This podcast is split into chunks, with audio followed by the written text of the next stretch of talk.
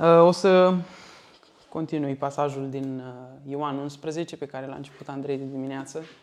Îmi permit ca la Ioan uh, 9, când am predicat ultima dată, să predic mai multe versete.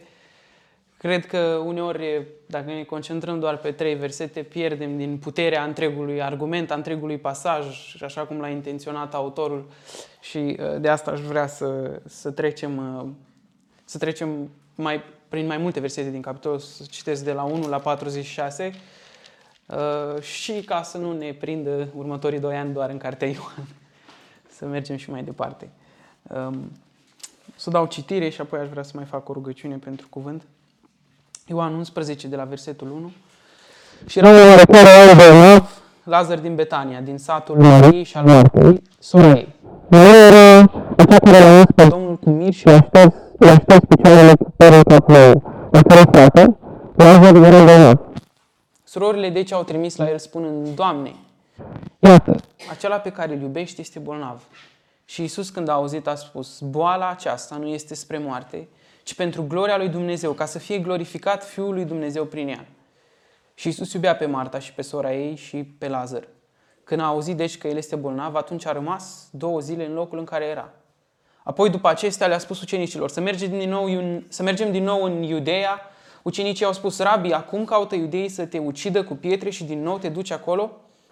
Iisus a răspuns, nu sunt 12 ceasuri în zi? Dacă umblă cineva ziua, nu se împiedică, pentru că vede lumina acestei lumi, dar dacă umblă cineva noaptea, se împiedică, pentru că lumina nu este în el. A spus acestea și după aceea le-a zis, Lazar, prietenul nostru, a adormit, dar merg ca să-l trezesc din somn. Ucenicii, ucenicii de ce au spus, Doamne, dacă a dormit, se va face bine. Dar Isus vorbise despre moartea lui, iar ei gândeau că vorbește despre odihna somnului. Atunci Isus le-a spus deschis, Lazar a murit. Și mă bucur pentru voi că nu eram acolo ca să credeți, dar să mergem la el. Toma, deci, cel numit Geamăn, le-a spus celor împreună ucenici cu el să mergem și noi, ca să murim cu el. Isus, deci, a venit i-a găsit pe război, i-a găsit pe război de patru zile la în mormânt. Și Betania era aproape de Ierusalim, cam la 15 stadii. Și mulți dintre iudei veniseră la Marta și la Maria ca să le mângâie pentru fratele lor. Maria, deci, când a auzit că vine Isus, l-a întâmpinat, iar uh, Marta l-a întâmpinat, iar Maria ședea în casă. Marta, deci, a spus lui Isus, Doamne, dacă ai fi fost tu aici, fratele meu n-ar fi murit. Dar acum știm că oricâte vei cere de la Dumnezeu, Dumnezeu îți, îți va da. Isus i-a răspuns, fratele tău va învia. Marta i-a spus, știu că va învia la înviere în ziua de apoi. Isus i-a spus, eu sunt învierea și viața. Cine crede în mine, chiar dacă va muri, va trăi. Și oricine trăiește și crede în mine, nici de cum nu va muri. Niciodată. Crezi acestea? Ea i-a spus, da, Doamne, eu am crezut că Tu ești Hristosul Fiul lui Dumnezeu care vine în lume. Și spunând acestea, a plecat și a chemat-o pe Maria, sora ei, pe ascuns zicând, învățătorul este aici și te cheamă. Aceea, când a auzit, s-a ridicat repede și a venit la el. Și Isus nu venise încă în stat, ci era în locul unde îl întâmpinase Marta. Iudeii, deci, care erau cu ea în casă și o mângâiau, văzând-o pe Maria că s-a ridicat în grabă și a ieșit, a urmat-o spunând, s-a dus la mormânt ca să plângă acolo. Maria, deci, când a venit unde era Isus, văzându-l, a căzut la picioarele lui, spunându-i, Doamne, dacă ai fi fost aici, n-ar fi murit fratele meu. Isus, deci, când a văzut-o plângând și pe iudeii care veniseră cu ea plângând, a suspinat în duh și s-a tulburat în sine. Și a spus, unde a spus? i-a spus, Doamne, voi și voi. Iisus plângea. Iudeii deci spuneau, iată cât îl iubea. Iar unul dintre ei spuneau, nu putea oare acesta care a deschis ochii orbului să facă așa ca și acesta să nu moară? Iisus deci, suspinând din nou în sine, a venit la mormânt. Și era o peșteră și o piatră era așezată pe ea. Iisus a spus, ridicați piatra. Marta, sora celui mort, i-a spus, Doamne, deja miroase greu pentru că este mort de patru zile. Iisus i-a răspuns, nu ți-am spus că dacă vei crede, vei vedea gloria lui Dumnezeu? Au ridicat deci piatra. Și Iisus a ridicat ochii în sus și a spus, Tată, îți mulțumesc că m-ai ascultat. Eu, dar știam că întotdeauna mă asculți. Însă pentru mulțimea care stă împrejur am spus, ca să creadă că tu m-ai trimis. Și Spune acesta, a strigat cu glas tare, Lazare, vino afară.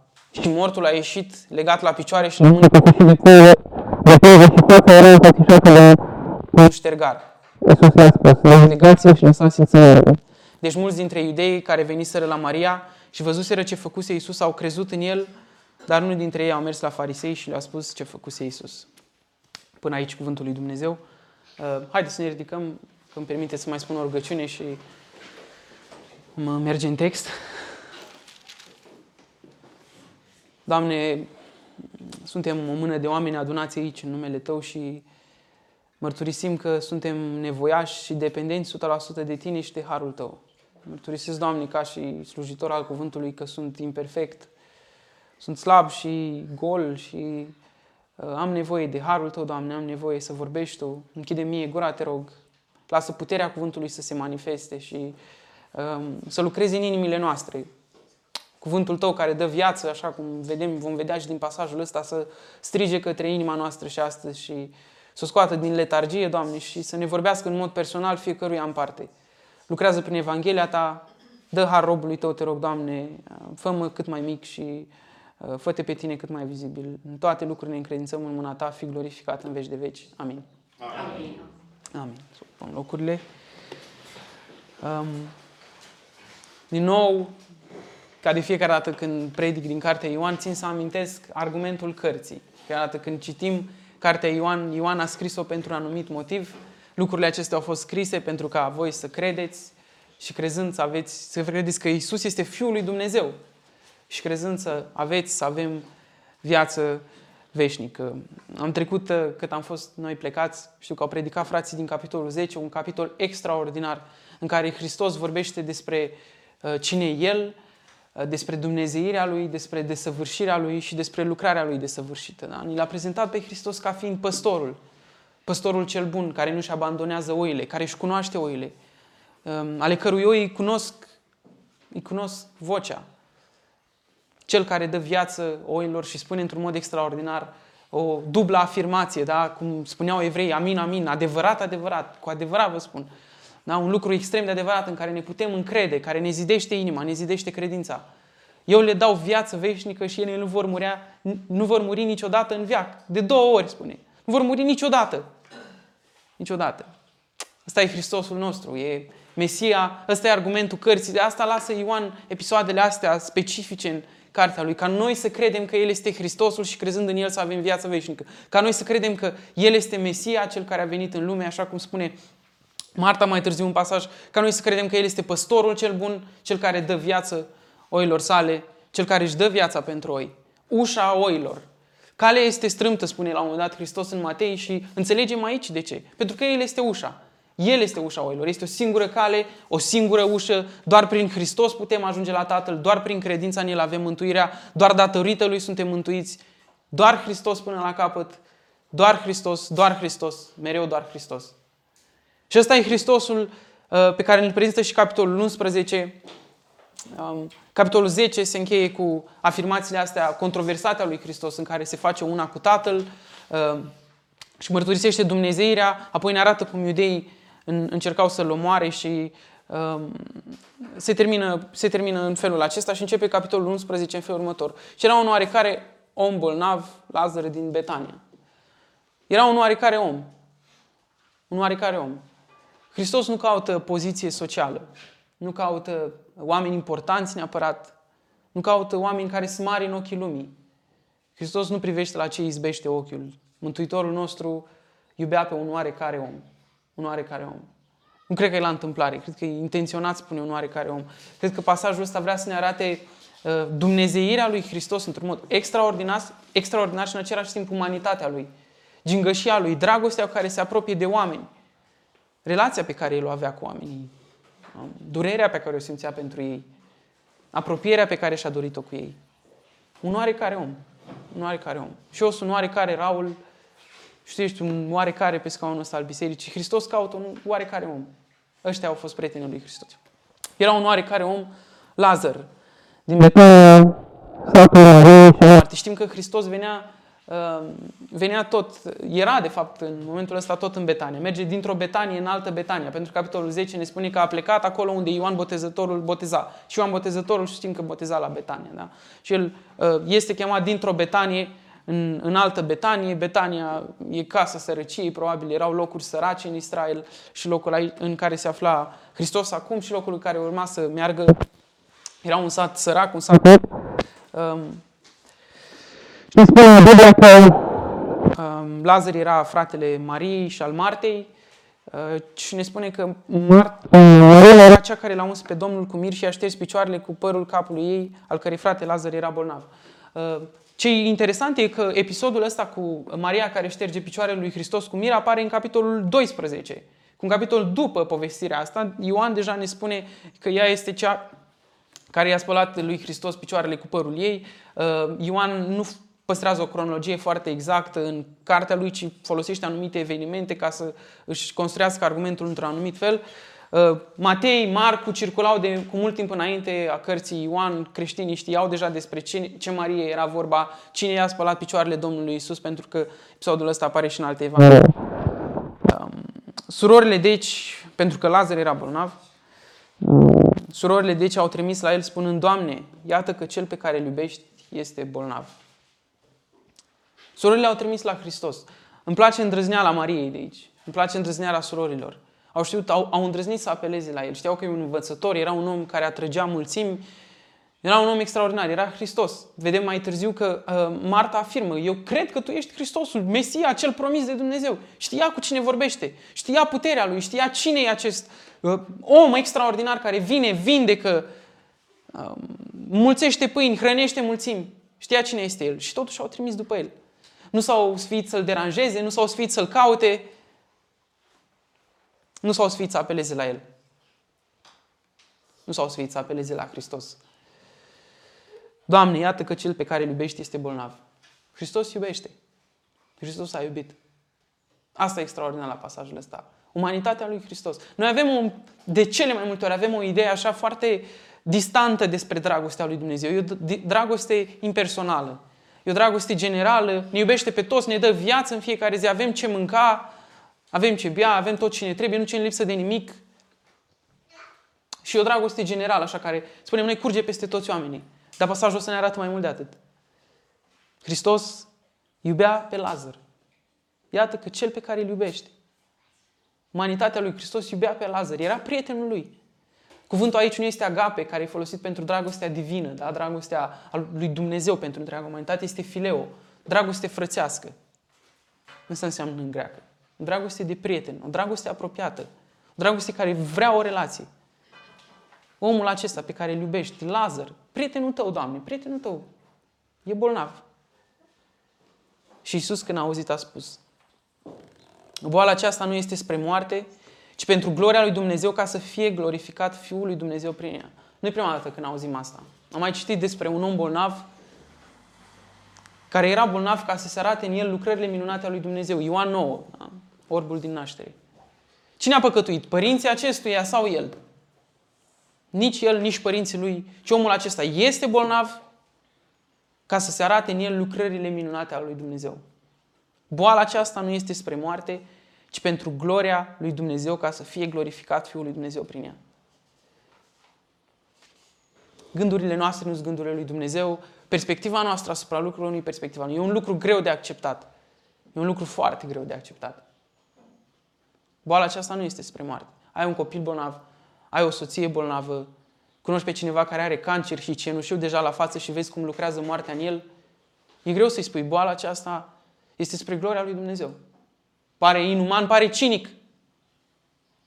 Pare cinic. Cum să-și ia Dumnezeu gloria? E, nu-i drept. Cine și-a gloria din moartea cuiva? Dumnezeu și-a gloria din moartea cuiva. Dumnezeu face lucrări extraordinare. Boala aceasta este ca să arate în el lucrările minunate ale lui Dumnezeu. Perspectiva noastră e mică, e circumstanțială, e închisă în, în, în, în dogmele și în, în, în lucrurile pe care le-am pus în minte despre Dumnezeu. Perspectiva lui Dumnezeu e mult mai mare. E mult mai mare. V-am mai spus, mama mea a murit la, când aveam 9 ani. Pentru mulți ani n-am, n-aș fi putut, mi se pare o nebunie să spun, moartea aceasta a fost spre gloria lui Dumnezeu. Pot să zic asta cu toată inima astăzi. Pot să văd lucrarea lui Dumnezeu în inima mea, în inima tatălui meu, în inima familiei mele, în mijlocul nostru. Moartea aceea a fost spre gloria lui Dumnezeu. Sunt circunstanțe în viața noastră pe care nu le vom înțelege niciodată. Însă scopul lui Dumnezeu, dragostea lui Dumnezeu, care lucrează toate lucrurile înspre binele celor ce iubesc pe El, e specială.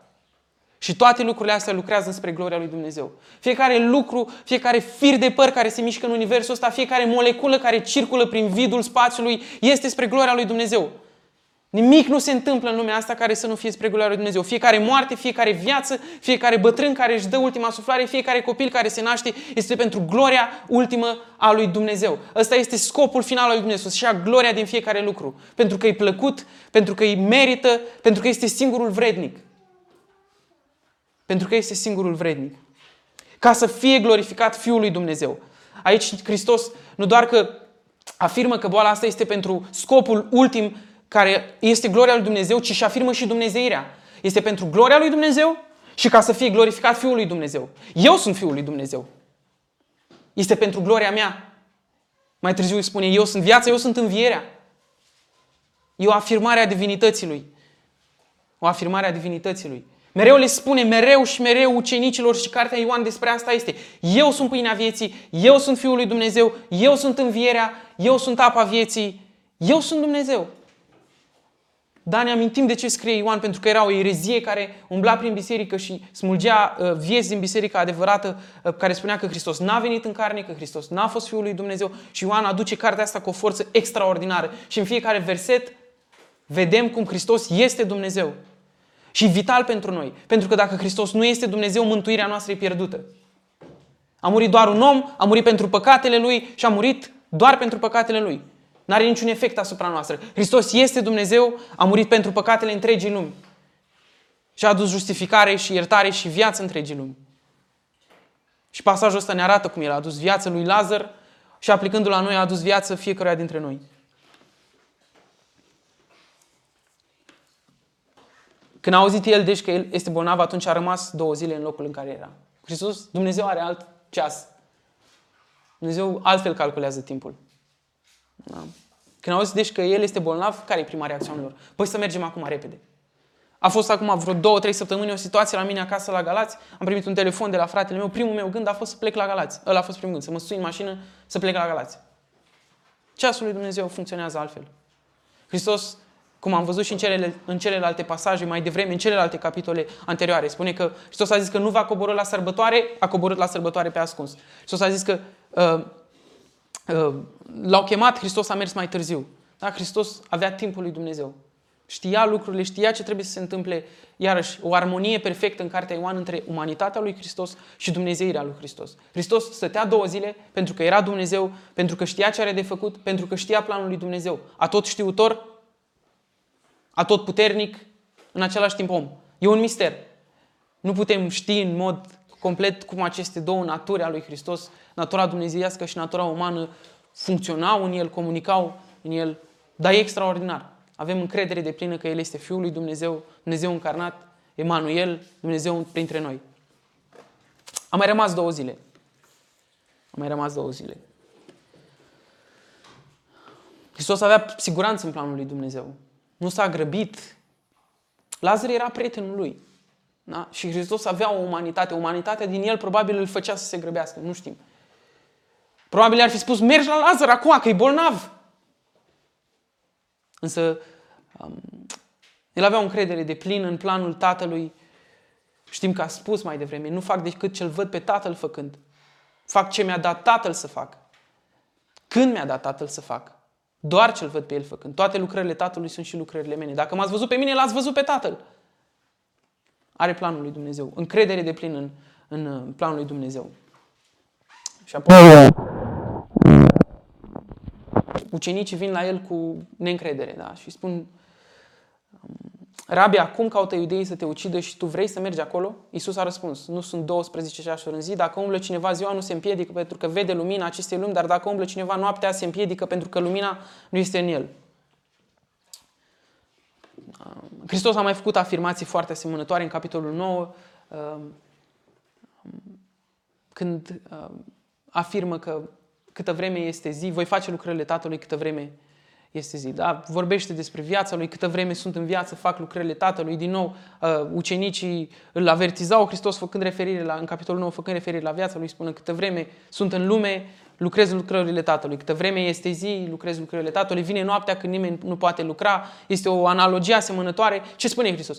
Este zi, sunt în viață, am încredere în planul lui Dumnezeu, nu mi este dat să mor până când nu va veni ceasul. 12 ore sunt în zi, viața mea este predeterminată, predestinată de Dumnezeu, nu voi muri mai devreme. Nu mi-e teamă de iudei. Mă duc.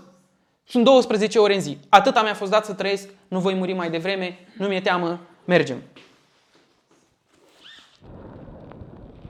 A spus acesta, acesta, A zis Lazar, prietenul nostru, a dormit, dar merg ca să-l trezesc de somn. Ucenicii au spus, Doamne, dacă a dormit, se va face bine. Uh, perspectiva umană, perspectiva divină. Ucenicii n-au înțeles despre ce vorbea Hristos. În perspectiva umană, perspectiva divină, moartea este doar un somn, o, o trecere de o clipită spre viață veșnică. Cu toții. Asta e interesant sau e extraordinar sau e de temut pentru cei care nu l-au pe Hristos. Cu toții avem viață veșnică într-un anumit sens. Cu toții vom trăi pentru o eternitate. Cu toții vom trăi veșnic. Da? Și cei care cred în Hristos și cei care nu cred în Hristos. Viața veșnică este calitatea vieții pe care o dă Hristos. Când vorbește, eu dau viață veșnică. Da? Asta era, era o disociere între perspectiva umană a, a, a ucenicilor care vedeau o tragedie în boala lui, în boala lui Lazar și perspectiva dumnezească a lui Hristos care avea în vedere planurile minunate ale lui Dumnezeu. Pentru el Lazar doar a dormise. Urmea să-l trezească în viața asta și apoi urmea să-l trezească veșnic și urmează să-l trezească veșnic la învierea morților și la judecata finală. Lazar, uh, Ei n-au înțeles și de multe ori ucenicii n-au înțeles. Hristos trebuie să le clarifice de foarte multe ori ceea ce le spune. uh, Dar Isus vorbise despre moartea lui, iar ei gândeau că vorbește despre odina somnului. Atunci, deci Isus le-a spus deschis, Lazar a murit. Și mă bucur pentru voi că nu eram acolo ca să credeți. Ca să credeți. Tragedie din perspectiva umană, Lazar a murit. Oportunitate de, de lucrare a Dumnezeu, de aplicare, nu doar o oportunitate, siguranța aplicării planului Dumnezeu prin faptul că urma să învieze, Hristos se bucură în ciuda morții lui Lazar pentru că știa că va face o minune care va trezi credință în inima ucenicilor, în inima surorilor lui Lazar, în inima lui Lazar, în inima mulțimii de iudei de acolo. Planul lui Dumnezeu desăvârșit. Și mă bucur pentru voi ca să credeți, dar să mergem la el. Toma, deși cel numit Geamăn, le-a spus celor împreună ucenici cu el să mergem și noi ca să murim cu el. Toma a înțeles, dacă vrem să-L urmăm pe Hristos, trebuie să murim cu Hristos, ne luăm crucea și mergem cu El până la capăt. Va merge în Ierusalim și iudeii îl vor omorâ, asta era în mintea lui, asta era siguranță, dar vedem o asumare bucuroasă a lui Toma, mergem și murim cu El. Toma, un pesimist și un necred, necredincios de altfel, dar um, spre gloria lui Dumnezeu și acest lucru. Iisus, deci, când a venit, i-a găsit fiind deja de patru zile în mormânt. și acolo era aproape de Ierusalim, Cam la 15 stadii și mulți dintre iudei veniseră la Marta și la Maria ca să le mângâie pentru fratele lor. Înțelegem că Marta, Maria, Lazar era o familie um, cunoscută în zona aceea pentru că mulți au venit din Ierusalim ca să jelească împreună cu ei. Um, era o, o, un anumit ritual de înmormântare la iudei. Înmormântările dureau, durau șapte zile, perioada de plâns și apoi o lună pentru familie, dar cei care veneau împreună să uh, plângă mortul stăteau șapte zile cu cei care veneau. Vedem că era o mulțime de iudei da, timpul lui Dumnezeu știa când să meargă la Ierusalim, știa de ce să meargă, pentru că trebuiau să se adune iudeii, pentru că voia să facă o lucrare pentru mulți oameni. Hristos a stat două zile, a mers mai târziu, s-au adunat iudeii. Mai mult decât atât, în timpul ăsta, Lazar s-a descompus ca să se vadă cu adevărat puterea lui Dumnezeu în minunea pe care urma să o facă. Marta era întâmplat, Marta, deci, când a auzit că Iisus l-a întâmpinat, iar Maria ședea în casă. Marta, i-a- deci a spus lui Iisus, Doamne, dacă ai fi fost aici, fratele meu n-ar fi murit. Dar acum știu că orice vei cere de la Dumnezeu, Dumnezeu îți va da. Doamne, dacă ai fi fost aici, fratele meu n-ar fi murit.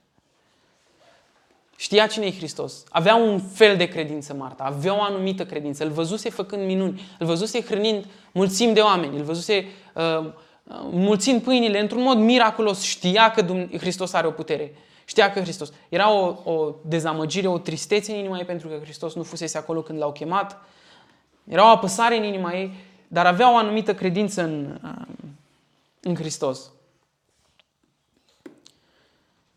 Fratele meu n-ar fi murit, dar acum știu că orice vei cere de la Dumnezeu, Dumnezeu îți va da.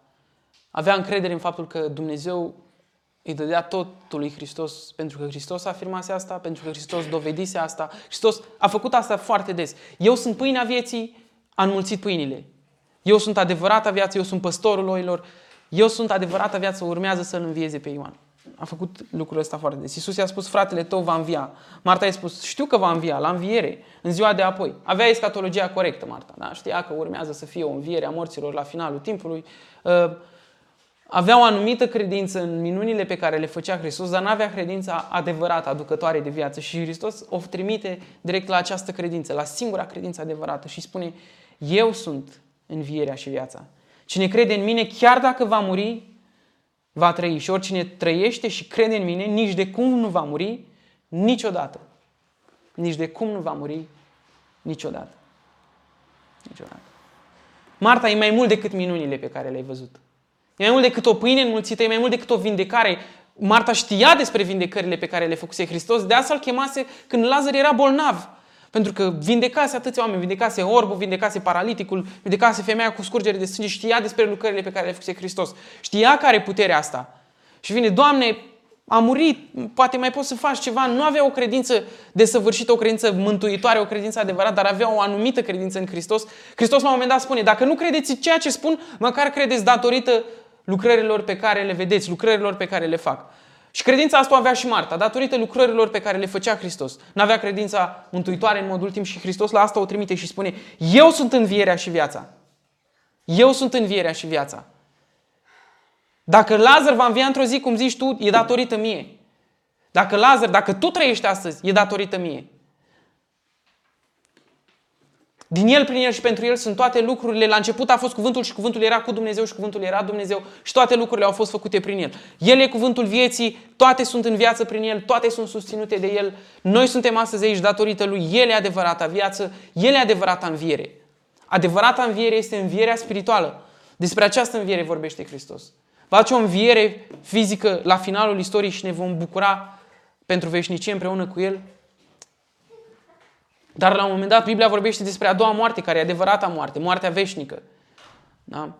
Prima înviere este adevărata înviere, cei care învie din moarte spirituală. Și asta este o uh, alegorie, învierea lui Lazar este o alegorie, uh, o, o imagine despre învierea pe care o face Hristos în viața unui păcătos. Eu sunt adevărata viață. Cine crede în mine, chiar dacă va muri, va trăi. Asta e adevărat. El e adevărata înviere. Chiar dacă mori în trupul ăsta și se duce trupul și te termini pe pământul ăsta, cu adevărat vei trăi pentru veșnicie dacă ai credință în Mântuitoare, în Hristos. Pentru o veșnicie împreună cu El. El e adevărata viață, doar prin El, doar datorită Lui. Vedeți, nu nicăieri. Eu sunt adevărata viață uh, și ai și tu un pic de viață în tine. Și fă ceva.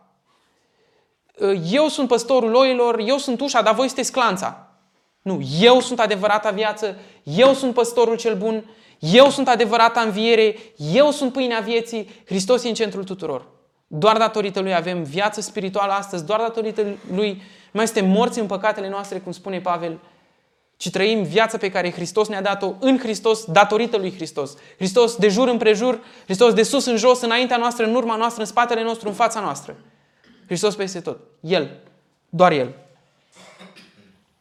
Crezi aceasta? Ea a spus, da, Doamne, eu am crezut că Tu ești Hristosul, Fiul lui Dumnezeu care vine în lume. Avea promisiunile Vechiului Testament. Vechiul Testament abundă despre acest Mesia care va veni de la Dumnezeu, care va face o lucrare extraordinară, care va mântui oameni. Te voi stropi cu apă curată și vei fi cu adevărat curat. Pe acest Mesia l-aștepta și Marta l-aștepta și Maria. Era promisiunea Vechiului Testament. Copilul din Isaia 9, copilul din Isaia 7, toiagul care va cârmui peste națiuni, sceptrul cu care va conduce Hristos, Mântuitorul nostru. Da, Doamne, eu am crezut că Tu ești Hristosul, Fiul lui Dumnezeu, care vine în lume. Nouă afirmație um, um, pe care Ioan pune des accentul, pentru că asta era principalul pericol în timpul acela în biserică. Spuneau că Hristos n-a venit cu adevărat în lume, ci a fost doar Duhului. Cred că Tu ești Hristosul care vine cu adevărat în lume. E esențial să credem că Hristos a fost om. Pentru că Hristos va ridica umanitatea, a ridicat umanitatea prin moartea și învierea Lui din moarte veșnică. Și spunând acestea, a plecat și a chemat-o pe Maria, sora ei, pe ascuns, zicând, învățătorul este aici și te cheamă. Auzind Aceea, Maria, când a auzit, s-a ridicat repede și a venit la el. Și Isus nu venise încă în sat, ci era în locul unde îl întâmpinase Marta. Iudeii deci, care erau cu ea în casă și o mângheau, văzând-o pe Maria, s-a ridicat în grabă și aici a urmat-o spunând, s-a dus la mormânt ca să plângă acolo. Maria deci, când a venit unde era Isus, văzându-l, a căzut la picioarele lui. Maria cade des la picioarele lui Hristos. E singura reacție pe care o poți avea înaintea Mântuitorului. Cade la picioarele lui Hristos când își vede păcatul. Era o curvă din cetate, ne spune mai târziu Ioan. Era o curvă din cetate. Era o femeie necurată. Asta era Maria. Când cade la picioarele lui Hristos și îi spală părul cu mir. Cade la picioarele lui când își vede neputința. Păcatul, mizeria, goliciunea, nevoia. Asta e reacția pe care trebuie să o avem. Reacția pe care o avem. Nu există altă reacție când vezi gloria lui Hristos, frumusețea lui, mântuirea pe care a adus-o, promisiunile lui, dragostea lui, viața pe care el o dă și mizeria mea, starea mea, păcatul meu. Cad la picioarele lui. A căzut la picioarele lui atunci, Maria. Și acum cade din nou. Asta e reacția inimii regenerate, inimii schimbate de Dumnezeu, inimii noi, care cade din nou și din nou la picioarele lui Hristos. În fiecare nevoie, în fiecare circunstanță, în orice problemă am avea, vei avea, voi avea reacția imediată, reacția naturală a unei inimi schimbate de Dumnezeu, a unei inimi care îl caută, care îl dorește pe Hristos și să cadă la picioarele Lui. Să cadă la picioarele Lui. Doamne, dacă ai fi fost aici, n-ar fi murit fratele meu. Avea un tânjet, avea un suspin, Maria. Nu-i face reproșul lui Hristos, ci își spune suspinul inimii. Doamne, dacă ai fi fost aici, n-ar fi murit fratele meu. N-ar fi murit fratele meu. Doamne, de ce n-ai venit? Nu înțeleg. Maria nu înțelegea. Maria nu înțelegea. Ce mi se pare extraordinar la textul ăsta este că ne spune atât de clar Chiar dacă nu înțelegeți, chiar dacă timpul lui Dumnezeu e altul, chiar dacă pare că lucrurile nu se potrivesc, tu chem pe Dumnezeu, cum l-au chemat femeile, apelezi la Hristos, Doamne, vino acum că e bolnav și nu vezi un răspuns la rugăciune imediat. Doamne, lucrează acum în viața mea și nu vezi un răspuns. Doamne, am nevoie de asta acum. Doamne, e bolnav ăsta aici lângă mine. Doamne, moare copilul. E bolnavă nevastă mea. Am nevoie de asta. N-am ce mânca, n-am ce pune pe masă. Nu e un răspuns imediat la rugăciune. A, imediat inima noastră neregenerată lui Dumnezeu nu-i pasă. Dumnezeu nu mă ascultă. Dumnezeu e departe, nu e un Dumnezeu personal, e cu treaba lui acolo. Pasajul ăsta este o dovadă extraordinară că lui Hristos îi pasă de cei care sunt ai lui, mai mult decât atât îi iubește, iubește cu suspine și are un plan de săvârșit pentru ei. Are un plan de săvârșit pentru ei. Dar noi nu înțelegem, noi suspinăm și e bine să suspinăm. La picioarele lui Hristos e locul în care trebuie să suspinăm. E normal, e reacția noastră umană limitată, care nu înțelege mereu planul lui Dumnezeu, dar care crede în El din toată inima. Crede în El din toată inima. Iisus, deci, când a văzut-o plângând și pe idei care veniseră cu ea plângând, a suspinat în duh. Vom vedea trei ipostaze în care Hristos odată de două ori suspină și odată plânge. Și de fiecare dată cred că exprimă altceva. A suspinat în duh și s-a tulburat în sine, ne spune Scriptura. A văzut-o pe ea plângând în starea ei neajutorată, deplorabilă, probabil s-a aruncat în praf cu lacrimi la ochi, s-a lipit praful de față, s-a agățat de picioarele Mântuitorului și iudeii în jurul ei cu robe lungi și ei jelind, pentru că iubeau pe Lazar, ne spune, ne spune Scriptura. Marta iubea pe Lazar, Maria iubea pe Lazar. Și Hristos se cutremură văzând starea deplorabilă a Mariei, a Martei și a umanității pe care o reprezentau se cutremură, suspină în Duhul lui, văzând neajutorarea noastră, în starea noastră naturală, decăzută. Neputința noastră, nevoia noastră, praful din ochii noștri. Și Hristos suspină în, în Duhul lui. Suspină văzând umanitatea. El cel care venise să o ridice, să o mântuiască, văzându-i cu lacrimi în ochi și neajutorați, aruncată la picioarele lui cu mâinile îmbrățișându-i picioarele. Iisus suspină. Pentru că noi avem un mijlocitor drept, sfânt la dreapta Tatălui,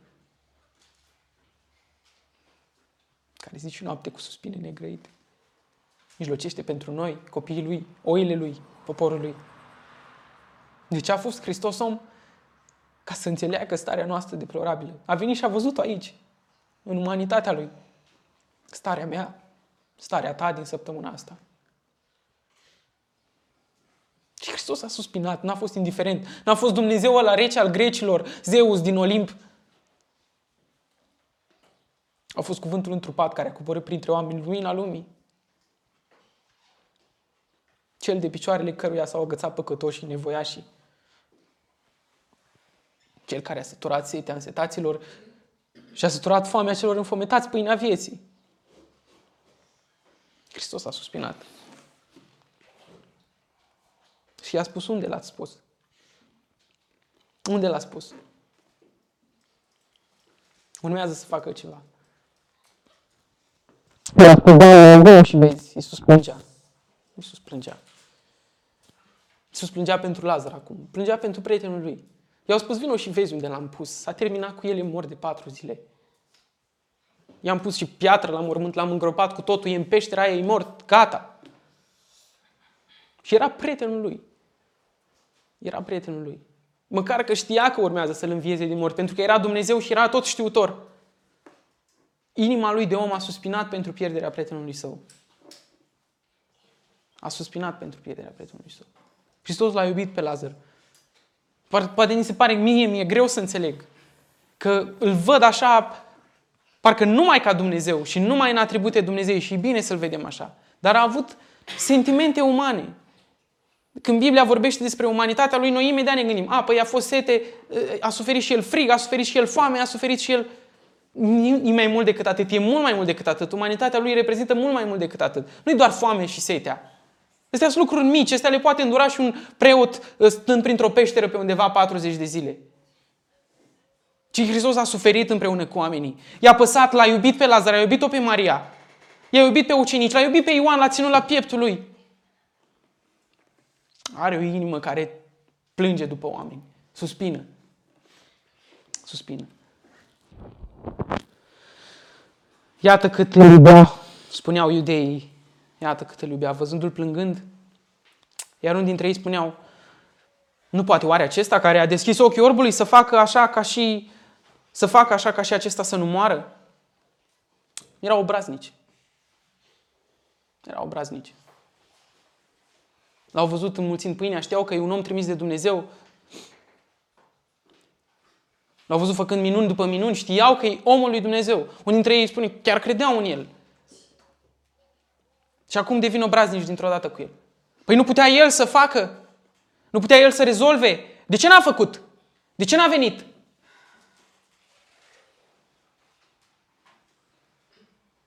Și așa si eu de multe ori. Sobraznic. Păi nu poate Dumnezeu să dea și mie când trebuie acum nu știu ce? Păi nu poate Dumnezeu? Astea suntem noi. Neajutorați, morți în păcatele noastre, fără Dumnezeu, nevoiași, în deplină nevoie de orice picătură de har care ni se dă și totuși suntem obraznici.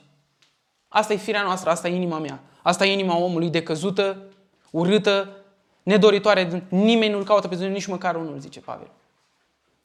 Ăsta e omul, e obraznic. E obraznic. Și ăsta e următorul suspin pe care îl are Iisus în inima lui. Iisus, deci, suspinând din nou în sine, a venit la mormânt. Iisus, deci, suspinând din nou în sine. Termenul folosit în greacă pentru suspinând aici e, um, e des folosit în alte scrieri pentru ca un uh, cal care atunci când aude un zgomot se sperie și tremură. Tremură. Se sperie dintr-o dată. Ăsta e termenul folosit pentru Hristos aici. Și cred că Hristos a suspinat pentru că a văzut exact din nou starea deplorabilă a oamenilor. Măcar că sunt nevoiași, măcar că n-au nimic, sunt și obraznici, n-au niciun pic de credință, măcar că au văzut minunile pe care le fac, măcar că știu că sunt trimis de la Dumnezeu pentru că am zis de atâtea ori și a tremurat în inima lor. A tremurat în inima lui Hristos. A suspinat. A suspinat. La un moment dat zice bogatul, Doamne, uh, trimite-l pe Lazar, alt Lazar, Trimite-l pe Lazar, că dacă îl vei trimite, vor crede. Dacă îl vei trimite, vor crede. Doamne, dă-le niște minuni, că dacă le vei da minuni, vor crede. Hristos asta a venit. A venit și a făcut o droaie de minuni. Timp de 33 de ani, minune după minune, după minune, după minune, a înviat morți, a înviat pe, pe fata lui Air, știm că a înviat morți înainte, a vindecat oameni, a dat vedere orbilor, a iertat păcate, minune după minune, după minune, după minune. Și n-a crezut niciunul. Și iarăși n-au credință nici acum. Îl văd plângând, îl văd suspinând, e neajutorat, nu poate. Și Hristos suspină și se cutremură. A venit la mormânt și era o peșteră și o piatră era așezată peste ea. Era definitivă moartea. Era definitivă moartea lui Lazar. Era pentru totdeauna. Ți s-a pus piatra la mormânt, ți s-a astupat groapa, ți-a pus capacul, s-a terminat cu tine. Cam asta a fost. Cam asta e. Era definitivă moartea lui Lazar. Închideau piatra, era mai, era mai mult o, o, o modalitate igienică pentru evrei, pentru că mirosea foarte urât. Da, egiptenii, de exemplu, scoteau interiorul, fie, orice, fiecare organ și corpul se descompunea mai greu. De asta mai găsim mumii egipteni care mai arată cât de cât. Evreii nu făceau asta și corpul începea să se descompună a doua zi. A doua zi. Celulele mureau, corpul începea să miroase, să scoată lichide urât mirositoare. Era un dezastru de privit. Lazar era un dezastru de privit după patru zile. Era cald în Iudeea, foarte cald, mirosea urât, arăta urât, fașele cu care înveliseră probabil se uh, pătaseră de la atâtea lichide ale corpului, era un dezastru, Lazar. I-au pus piatră pentru că era definitiv. Sigur murise. Sigur murise.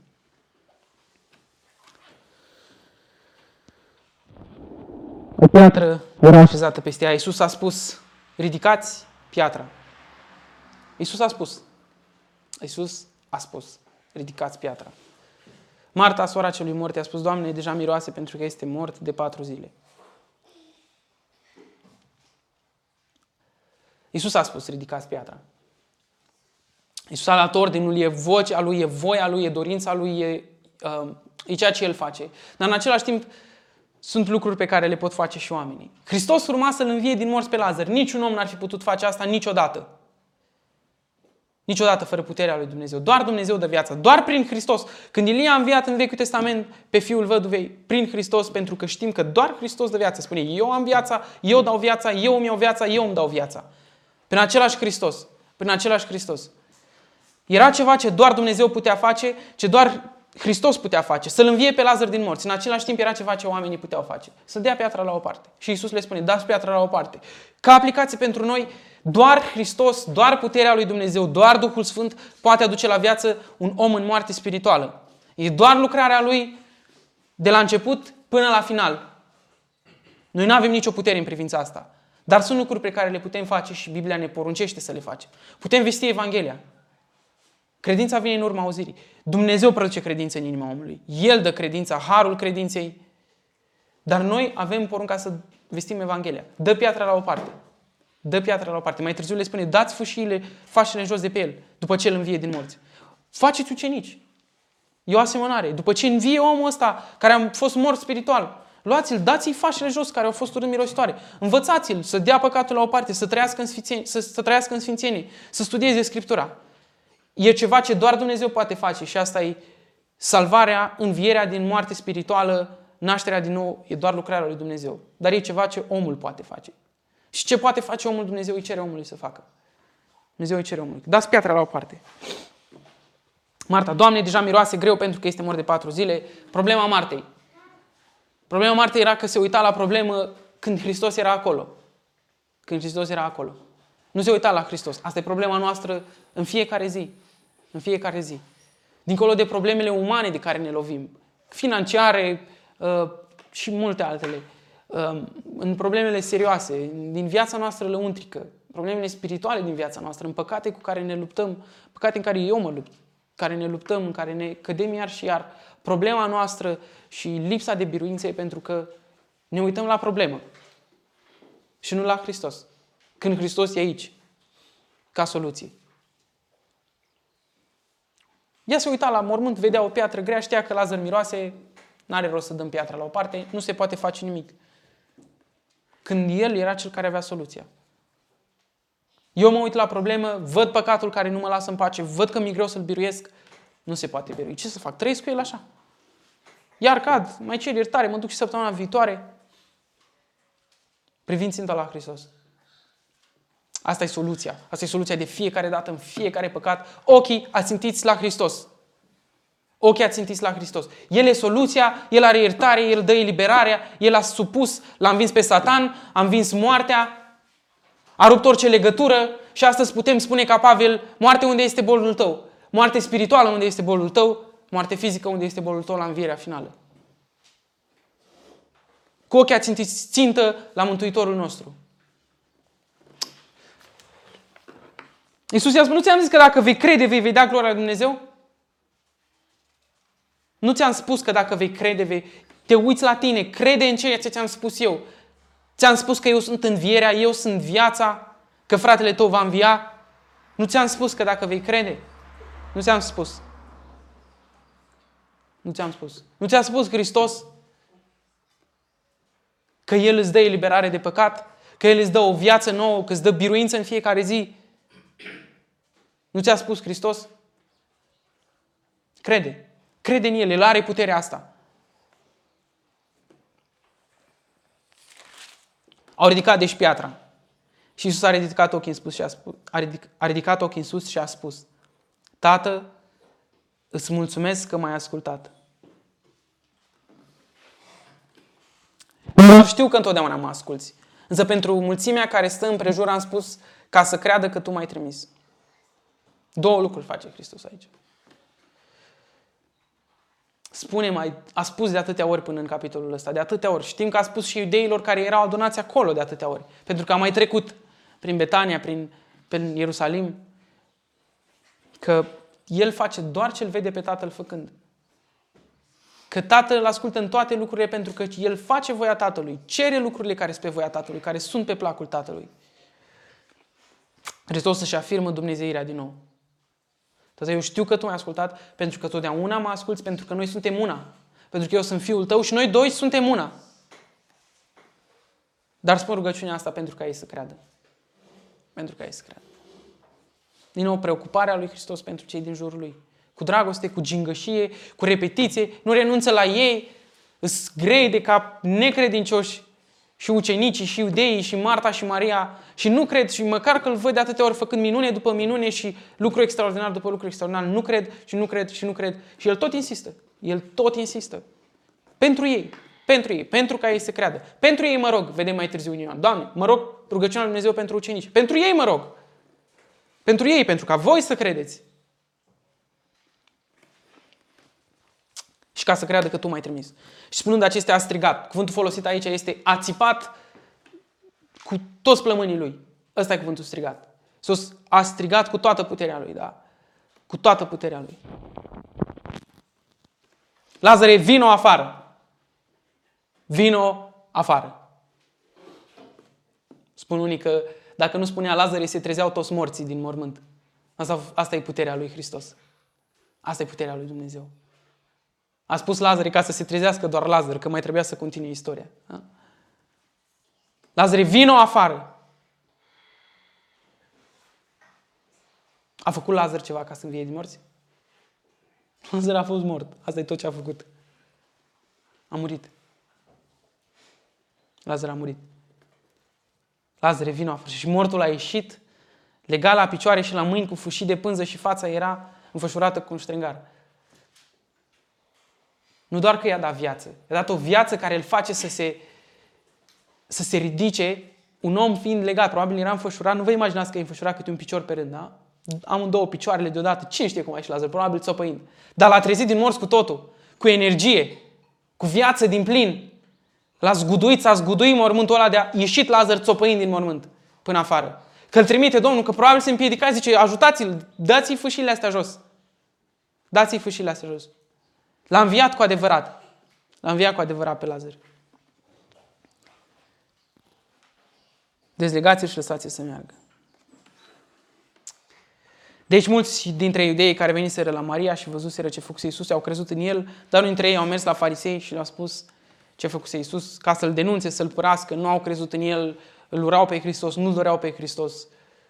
Au mers ca să-l ucidă. Și ăsta a fost momentul crucial care mai târziu pune ștampila și iudeii 100% hotărâți să-l omoare. Să-l omoare. Noi nu suntem Maria în povestea asta. Noi nu suntem Marta, noi nu suntem Domnul Isus care facem lucruri bune. Noi suntem morți. Noi suntem ăștia morți din povestea asta. Noi am fost, eu am fost mort în păcatele mele, urându-L pe Dumnezeu, necăutându-L, cum spune, niciunul, nici măcar unul, spune Pavel. Nu-L caută, nu-L dorește. Ăsta am, eu sunt Lazar. Îmi mirosea urât păcatele și viața. Și îmi plăcea în ele, mă afundam în ele. Eram mort, nu puteam să fac nimic.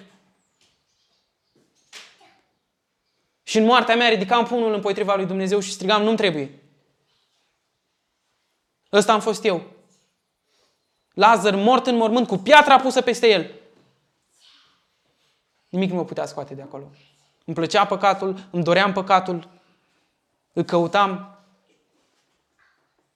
Eu sunt Lazar, mort în păcatul meu. Am fost Lazar. Am fost Lazar. Dar a strigat Hristos și după mine.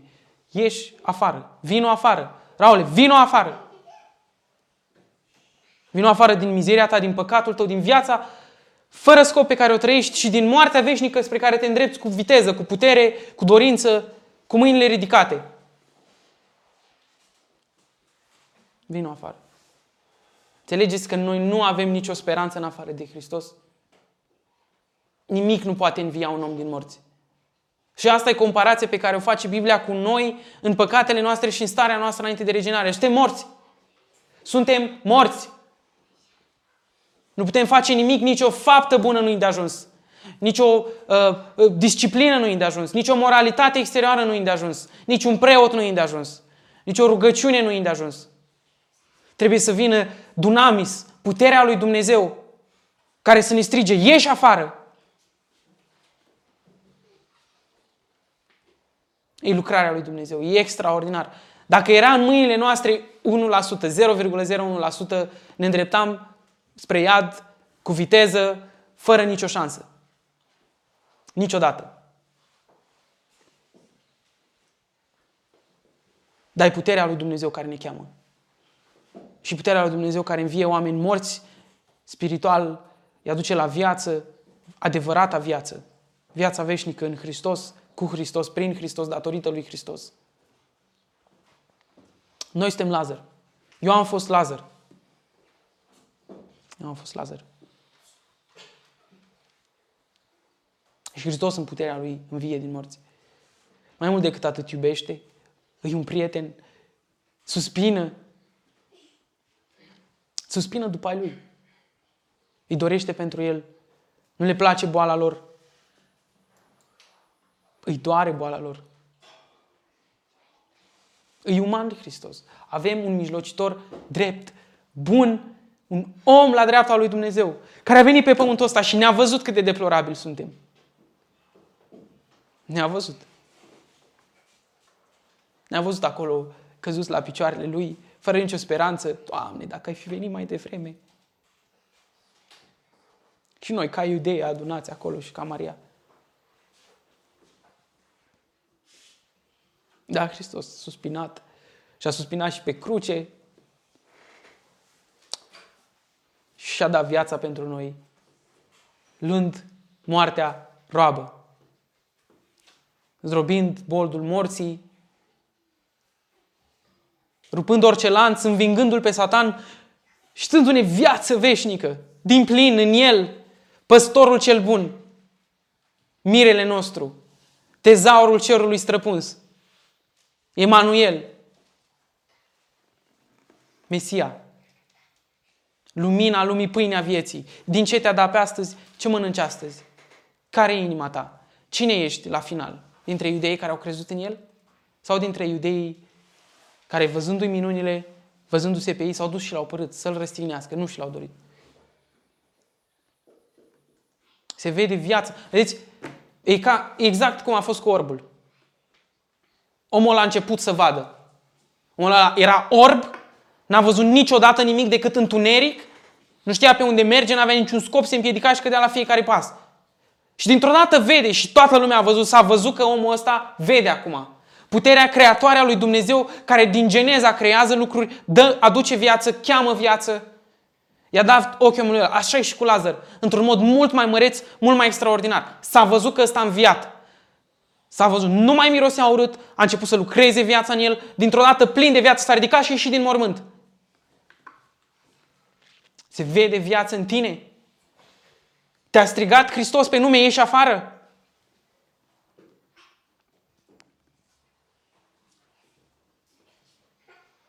Mă rog ca Dumnezeu să lucreze în inimile fiecăruia dintre noi. Cercetarea Duhului să nu ne dea pace, Evanghelia Lui să lucreze adânc în inima noastră. Pentru că e de, de viață și de moarte, exact cum a fost cu Lazar. E de viață și de moarte. Acolo de viața asta care se duce repede ca un abur. E de veșnicia pe care o petreci, fie în prezența lui Hristos, bucurându-te de El, de frumusețea Lui, de lucrarea Lui, cunoscându-L mai mult în fiecare zi, fie de plânsul și scrâșnirea dinților. Iadul cel veșnic, iazul de foc, de viață și de moarte. Da, lucrarea lui Dumnezeu, dar vedem, vedem că Biblia nu ne spune doar atât. Da, e a lui Dumnezeu, e treaba lui. Nu. Oricine e însetat să vină. Oricine e flământ să vină. Dumnezeu nu disprețuiește o inimă smerită. Dumnezeu ascultă strigătele poporului său. Dumnezeu ascultă strigătele celor care strigă pe El. Dumnezeu e îndurător, e plin de bunătate. Dar Hristos n-a suspinat degeaba când a văzut starea deplorabilă a oamenilor. A suspinat și a mers la cruce după asta, cu suspine. Ca să ridice umanitatea, să o salveze, să o aducă la viață. Strigă către El. Strigă către El. Din toată inima, cu toată inima, din toți plămânii. E singura noastră șansă, e singura ta șansă, singura mea șansă veșnică. Dacă sunt astăzi în viață, sunt datorită Lui. Dacă m-am ridicat astăzi din pat, e datorită Lui Hristos. Dacă voi sta într-o zi înviat din morți, smerit, la picioarele Mântuitorului meu care m-a strigat odată ca să mă învie din moarte spirituală și apoi să mă învie din moartea asta fizică, e datorită Lui. Doar datorită Lui. Amin.